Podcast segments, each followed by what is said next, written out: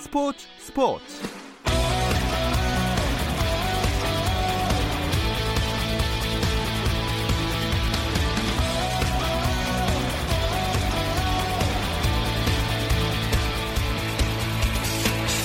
스포츠가 있는 저녁 어떠신가요? 아나운서 김종현입니다. 오늘 하루 스포츠계를 돌아보는 스포츠 타임라인으로 김종현의 스포츠 스포츠 출발합니다.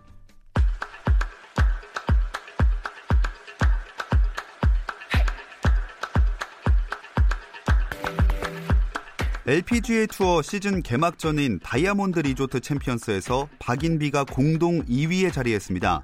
선두로 최종 라운드를 시작한 박인비는 합계 13언더파로 일본의 하타오카 나사, 멕시코의 가비 로페스와 연장전에 돌입했고 3차 연장에서 티샷이 물에 빠지면서 3명 중 가장 먼저 탈락했습니다. 하타오카와 로페스는 5차 연장까지 승부를 내지 못한 가운데 일몰로 6차 연장 승부를 다음 날로 넘겼습니다. 한편 지난 시즌 미국 프로골프 투어 신인왕인 임성재는 PGA 투어 아메리칸 익스프레스에서 최종 합계 18언더파를 기록하며 공동 10위로 대회를 마쳤습니다. 잉글랜드 프리미어리그 리버풀이 22경기 무패 행진을 이어갔습니다. 리버풀은 프리미어리그 23라운드 맨체스터 유나이티드와의 경기에서 2대 0으로 승리하면서 이번 시즌 21승 1무 승점 64점을 기록했고 2위 맨체스터 시티와는 승점을 16점 차이로 벌렸습니다. 한편 리오넬 메시와 호날두가 나란히 골을 기록했습니다. 메시는 그라나다와의 스페인 프리메라리가 20라운드 홈 경기에서 결승골을 넣으며 올 시즌 리그 14호 골을 달성했고 호날두는 이탈리아 세리에 A 20라운드에서 파르마를 상대로 두 골을 터뜨리면서 시즌 15, 16호 골을 연속으로 넣었습니다. 10번의 실패 후 11번째 만에 처음으로 그랜드슬램 본선 무대를 밟은 한나래가 호주 오픈 테니스 여자 단식 본선 1회전에서 슬로베니아의 타마라 지단색에게 세트스코어 0대 2로 패했습니다. 한나래는 스트로크 싸움에서는 대등한 플레이를 펼쳤지만 서브와 실책면에서 열세를 극복하지 못한 게 아쉬웠습니다.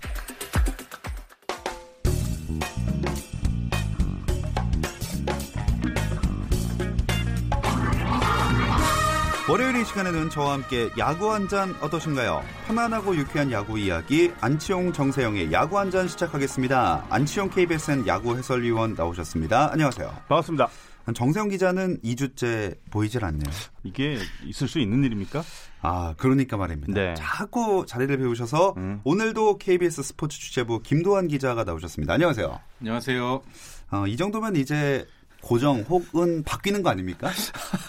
아니 저는 10번 타자로서 네. 여러분들을 열렬히 응원하고 서포트하겠습니다. 어, 욕심이 없으시군요. 아, 요즘 스토브리그가 드라마로도 만들어서 져서 참 화제가 되고 있는데 네. 선수들도 관심이 어, 많다면서요? 저는 사실은 그 저희 집에는 TV가 없어요. 아? 이의뭐 교육 때문에 집사람이 TV를 다 빼놔가지고 제가 드라마를 잘 보지는 못하는데 네. 아우 이 드라마가 엄청나게 핫하다는 거는 선수들도 그렇고 구단 관계자들도 음. 그렇고 기자분들도 그렇고 어, 한 거의 한 7, 80% 8, 90%는 정말 맞는 얘기다. 어, 근데 저는 야구인의 한 사람으로서 굉장히 고마운 게 이런 스토브 리그 기간에 이렇게 야구에 대한 흥미 또는 야구에 대한 관심도를 상당히 높여줄 수 있는 부분을 이렇게 드라마에서 제작을 또 해줬다라는 점이 KBS에서 했으면 더 좋았겠지만, 네. 그래도 상당히 야구인의 한 사람으로서 감사한 마음을 가지고 있습니다. 네. 네, 어, 아까 많이 비슷하다고 하셨는데 이게 진짜로 실제랑 거의 똑같은가요? 그 저도 이 드라마를 많이 보는데요. 그 백승수 단장 있잖아요. 모델이 일각에서는 성민규 단장 아니냐. 아, 그러니까 드림즈라는 팀이 롯데자이언츠 아니냐 이러한 이야기들을 뭐 팬들이 많이 하시는데요. 성민규 단장이 그이 얘기를 직접 한 적이 있죠. 비슷하지만 조금 다르다. 그리고 운영팀장에 그런 미녀 운영팀장이 없다. 그러니까 야구에서는 네. 운영팀장이 굉장히 중요한 역할을 하고 계신데 음. 지금 10개 구단이 모두 운영팀장이 남자입니다. 네. 그리고 롯데자이언츠는 그 baseball operation이라고 해가지고 그 팀장이 박준혁 팀장이죠. 저하고도 굉장히 친해서 이번 주에 제가 밥 한번 먹기로 했는데 네. 현실하고 그 드라마하고 그런 부분이 좀 차이가 있고요. 아. 또 제가 이제 저저번 주에 보니까 연봉 협상할 때 뭐 어디 뭐 술집 가서 뭐 한잔하면서 이렇게 하는데 그거 음. 맞습니까? 그런 쪽은 거의 거의 구단 사무실을 통해서 방문해 가지고 뭐 연봉 협상이라든지 이런 것들은 좀 진행이 되는데 FA 계약은 조금 다르겠죠. 음. FA 계약은 뭐 단장이라든지 아니면 실무자와 에이전트 간의 그 만남이 필요로 하는 그런 시간이니까 뭐 구단 사무실 말고 외부에서 만날 수도 있겠지만 어 그렇게 좀 어, 술 한잔 하면서 하는 그런 거는 저는 잘 모르겠어요. 예.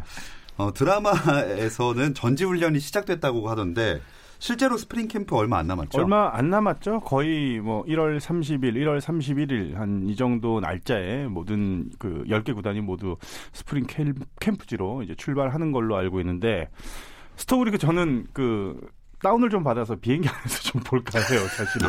그런 계획은 좀 가지고는 있습니다. 어. 선수들이 어 335 지금 선발대라고 하죠.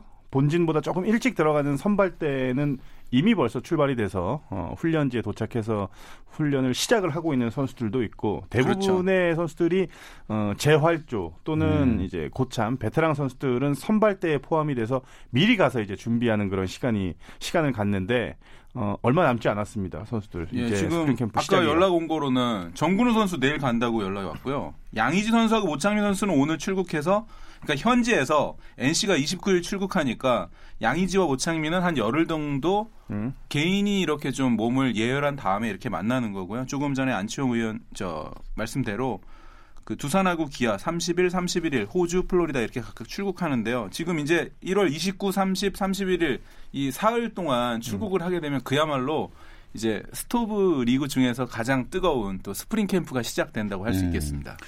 아, FA 계약도 그럼 마무리가 되겠죠? 음, 아직 조금 남았죠. 한 4명, 5명 정도 남아있는 걸로 알고 있는데, 최근에 가장, 어, 얼마 전에 계약한 선수가 한화의 이성열 선수, 그리고 그렇죠. NC의 이제 김태군 선수. 사실은 뭐 선수들은 더 많은 금액을 받고 싶어 하겠죠.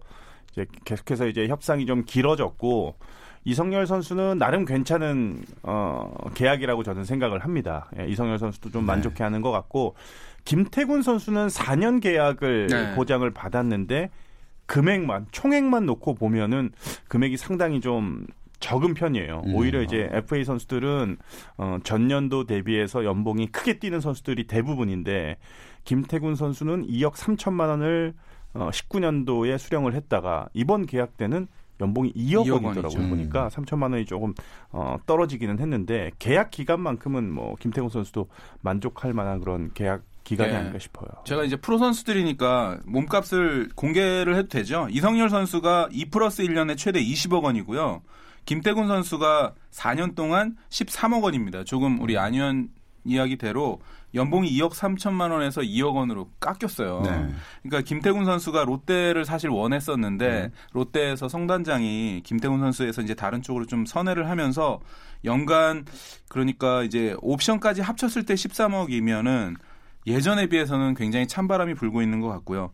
한편 또 오재원 선수는 또 특이한 게 김태형 감독이 연봉 협상도 끝나지 않았는데 2020년도 주장을 오재원이다라고 이렇게 또 두산 베어스가 발표를 하는 바람에 음. 재계약이 알려져서 음. 지금 협상을 하고 있는데요. 이렇게 되면 4명 남았습니다. 김태균, 손승락, 오주원, 고효준 선수 이 음. 4명을 제외하고는 지금 인달락이 됐습니다. 네, 근데 김태곤 선수도 그렇지만 FA 계약 액수가 그동안이랑 차이가 많이 나는 것 같아요.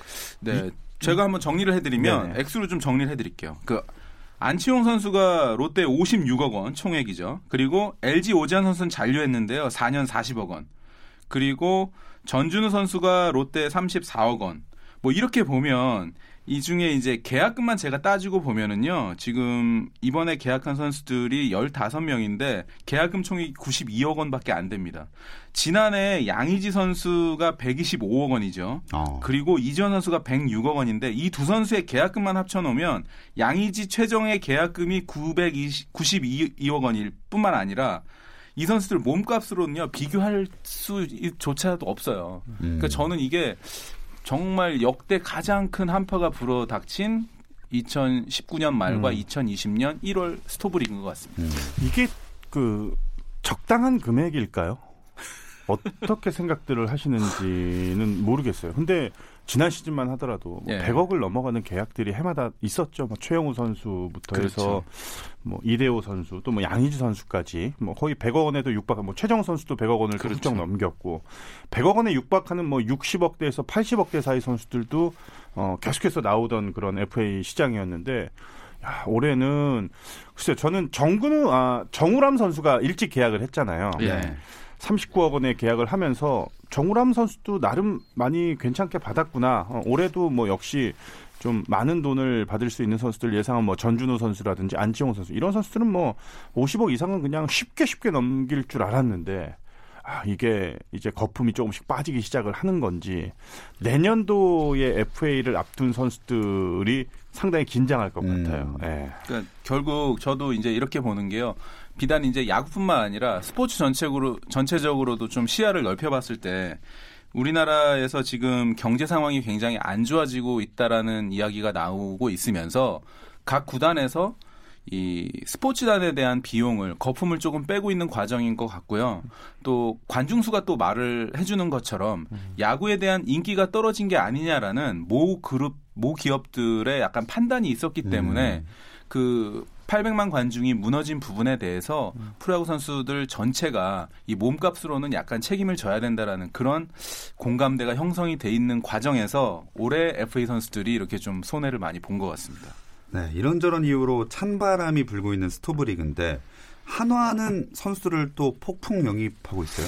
한화이글스가 불과 몇 년 전만 하더라도 박종훈 단장 체제만 하더라도 리빌딩 리빌딩 항상 한화이글스 하면 리빌딩이라는 단어가 가장 먼저 떠오를 만큼 많은 그 젊은 선수들을 육성을 하고 또 오히려 젊은 선수들을 영입을 해서 육성하는 그런 어, 몇 년 동안의 그런 모습을 보여줬는데 올 시즌 그러니까 지난 시즌부터죠. 2019 이제 거의 뭐 연말 시즌부터 정민철 단장 체제부터는 어, 팀에서 이제 방출된 선수들 중에 어, 아직까지도 활약을 기대케 할 수 있는 선수들 30대가 넘어간 선수들을 대거 영입을 하고 네. 있어요. 그렇죠. SK의 최승준 선수를 시작으로 해서 저는 이제 롯데의 김문호 선수라든지 이런 선수들 다 영입을 해가지고 어 지금 올해 시즌을 준비를 하고 있는데 리빌딩이라는 그 단어가 무색할 만큼 정말 어 좀 베테랑 선수들을 많이 영입을 하고 있습니다.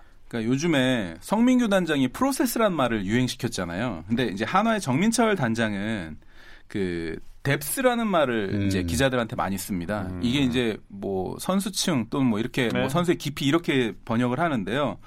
지금 30대 중후반에 이성열, 송광민, 이용규, 정우람 선수가 지금 한화에 있는데 이 선수들을 뒷받침하기 위해서는 한 6에서 7살 정도 적은 어린 선수들이 이 허리를 담당을 해야 된다라고 해서 그러니까 저는 중학교였는데 86년 아시안 게임 때부터 88 올림픽 고해에 태어난 선수들. 그러니까 88둥이들이 김문호, 이해창, 최승준, 정준호 그리고 장세환 선수는 뭐 이제 그때 태어나진 않았지만 요렇게 요 다섯 명의 선수들을 허리로 중간층으로 영입을 하는 게 정민철 단장의 이런 구상이었고요. 김문호 선수는 뭐 아시다시피 2016년도에 3할 2푼 5리, 뭐 타율도 고타율도 있었고 이해창 선 이해창 포수는 2017년도에 114경기에 출정했던 또 그런 백업 요원으로서 요긴한 선수고요. 최승준 선수는 2016년도에 19개 홈런을 치면서 장타력을 검증받았던 그런 선수거든요. 그러니까 지금 봐서는 한화가 조금 전에 박, 박 단장 시절에 음. 약간 나이든 선수들을 홀대하는 거 아니냐라는 비판이 있었던 건 분명하잖아요. 그렇죠. 예. 그러니까 지금 그런 과정에서 20대 어린 선수들보다는 딱 요런 30살 안팎에 허리를 맡아줄 수 있는 선수들을 영입하는 그런 시스템으로 지금 가고 있는 것 같습니다. 네, 그럼 또 재밌어지는 게 주전 경쟁이 될 것 같아요. 음, 뭐 특히 외야 같은 경우에는 확실한 주전이라고 말할 수 있는 선수가 좀 부족한 것 같아요. 호잉 선수를 제외하면 뭐 이용규 선수 뭐 재합류했지만 1년의 공백이 굉장히 조금은 걱정스럽고 그리고 이성열 선수가 그렇죠. 있고 여기에다 뭐 김문호 선수 그리고 어, 두산에서 이적한 뭐 정진호 선수 뭐 상당히 많은 선수들이 있습니다. 그리고 지난 시즌 또 어, 상당히 또 그 가능성을 내비쳤던 장진혁 선수도 있고요. 어, 뭔가 좀 다양한 선수들, 굉장히 좀 여러 명의 선수들이 후보군으로 지금 압축이 되고는 있는데 확실하게 믿음을 줄 만한 선수는 호잉 선수를 제외하면 아직까지는 어, 한영덕 감독이 조금 어, 어떻게 보면 행복한 고민이 될 수도 있을 거예요. 네. 감- 검증이 된 그런 선수들이 대거 영입이 됐기 때문에 음 글쎄요 저는 한화가 내년 시즌에는 뭔가 조금 올 시즌과는 다르게 다른 모습을 확실하게 올. 보여줘야 아올 시즌 올 시즌. 예, 올 벌써 시즌 좀 2020년입니다. 죄송합니다. 아, 아 하여튼 올 시즌 2020 2020 예, 2020 나이들 시즌 거부하고 계십니다. 예, 아 이게 왔다 갔다 해 이게 마흔 넘어가면서부터 좀 왔다 갔다 합니다. 예. 그 하나- 제가 주목하는 선수는 장시환 투수입니다. 오. 아, 이 장시환 투수가 사실 이 한화와 묘한 인연이 좀 있거든요. 그러니까 한국 프로야구의 여러 가지 불명의 기록 중에요. 뭐가 있냐면 한인닝의 타자 2순을 한 경우가 있습니다. 오. 2019년 4월 7일인데요. 롯데자이언츠 장시환 선수 투수 시절에 음. 하나 이글스하고 롯데 경기에서 3회에 21명의 타자가 14만타 16득점을 내면서 네. 네. 타자 2순 한이닝 최다 타점, 최다 득점, 최다 안타 불명의 기록을 누가 썼냐? 바로 이 장시현 선수가 음. 썼어요. 그 사직구장에서 했죠. 사직구장에서 네. 기억나시죠 혹시? 제가 중계했으니까. 그러니까 졸았어요. 예. 좋으셨죠? 졸았 졸았어. 그리고요 그 경기가 또 특이하게 6회 강호콜드로 끝났어요. 맞아요. 기억나시죠? 예. 그때 롯데 유니폼을 입고 있던 장시환 선수가 네. 당시 그 불명의 기록을 명예를 쓰게 했던 한화 이글스 유니폼으로 갈아입었어요. 아, 그때 아마 지성준 포수 타석부터 시작을 그러네요. 했을 거예요. 그래서 리고 지성준 선수가 롯데로 갔네요. 롯데로 또 가고, 오. 예. 저는 졸고 하고 있다가 아 재밌네요. 안 끝나 안 끝나 계속 안타 계속 해가지고 그 경기 기억하시죠? 할 수밖에 없죠. 그게 역사적인 경기입니다. 왜냐하면 성민규 단장과 정민철 단장의 첫 트레이드가 바로 장시환, 지성준 아. 작품이거든요. 그러니까 그 경기 2019년 4월 7일 그 경기부터 시작된 롯데와 하나의 뭐 묘한 요런 이런 얄궂은 운명 속에서 그렇죠. 지금 장시환 선수가 독수리 유니폼으로 갈아입었는데요. 이 선수가 지난해 물론 이제 9위가 좋았을 때지만 포심의 그 회전력이 랭킹 10위 안에 든 적이 있거든요. 그러니까 꾸준하지 못했던 그런 단점은 있어요. 그런데 아마 정민철 단장이 지금 공들이고 있다고 하니까요. 하나이글스의 장시환 선수 저는 올 시즌 분명히 이를 낼 선수 중에 한 음. 명이라고 생각합니다. 네, 뭐 장시환 선수를 비롯해서 새롭게 돌아오는 시즌 준비하는 모든 선수들 활약을 잘 해줬으면 좋겠습니다. 다른 팀들의 스토브 리그 얘기도 해볼 텐데요. 잠시 쉬었다 와서 나눠볼게요.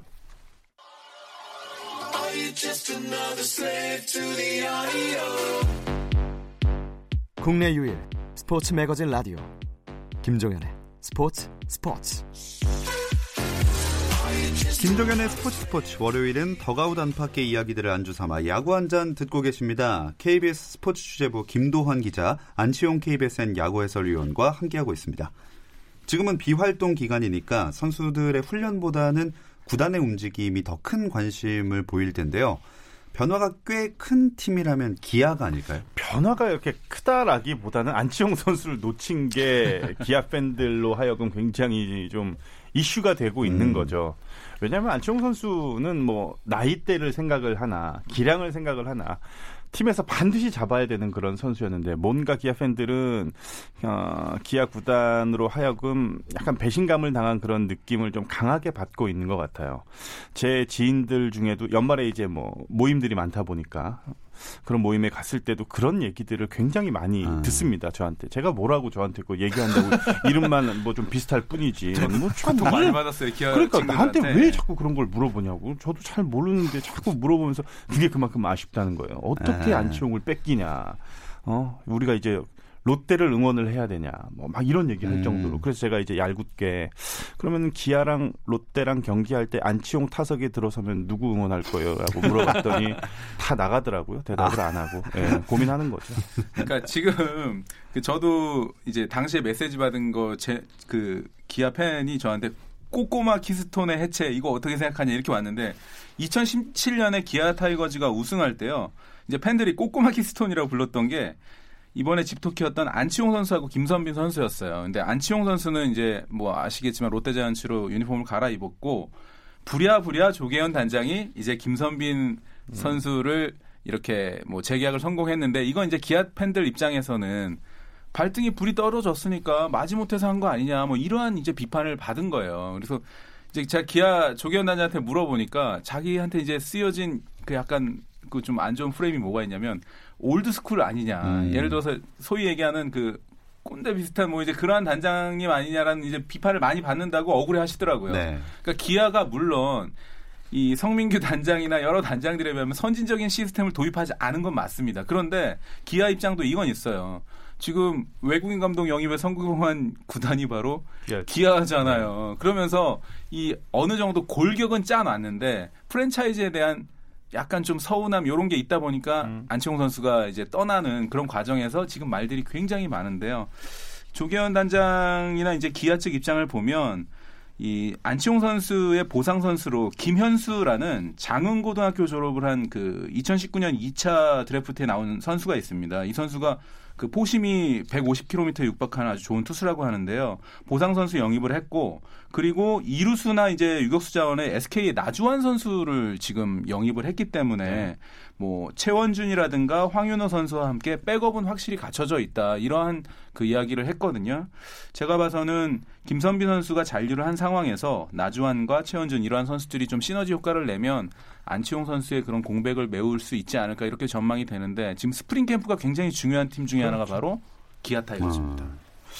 자, 기아 스프링 캠프 곧 다가오고 있습니다. 그렇다면 롯데로 간 안치홍 선수는 어느 정도 활약을 해줄까요? 롯데에서.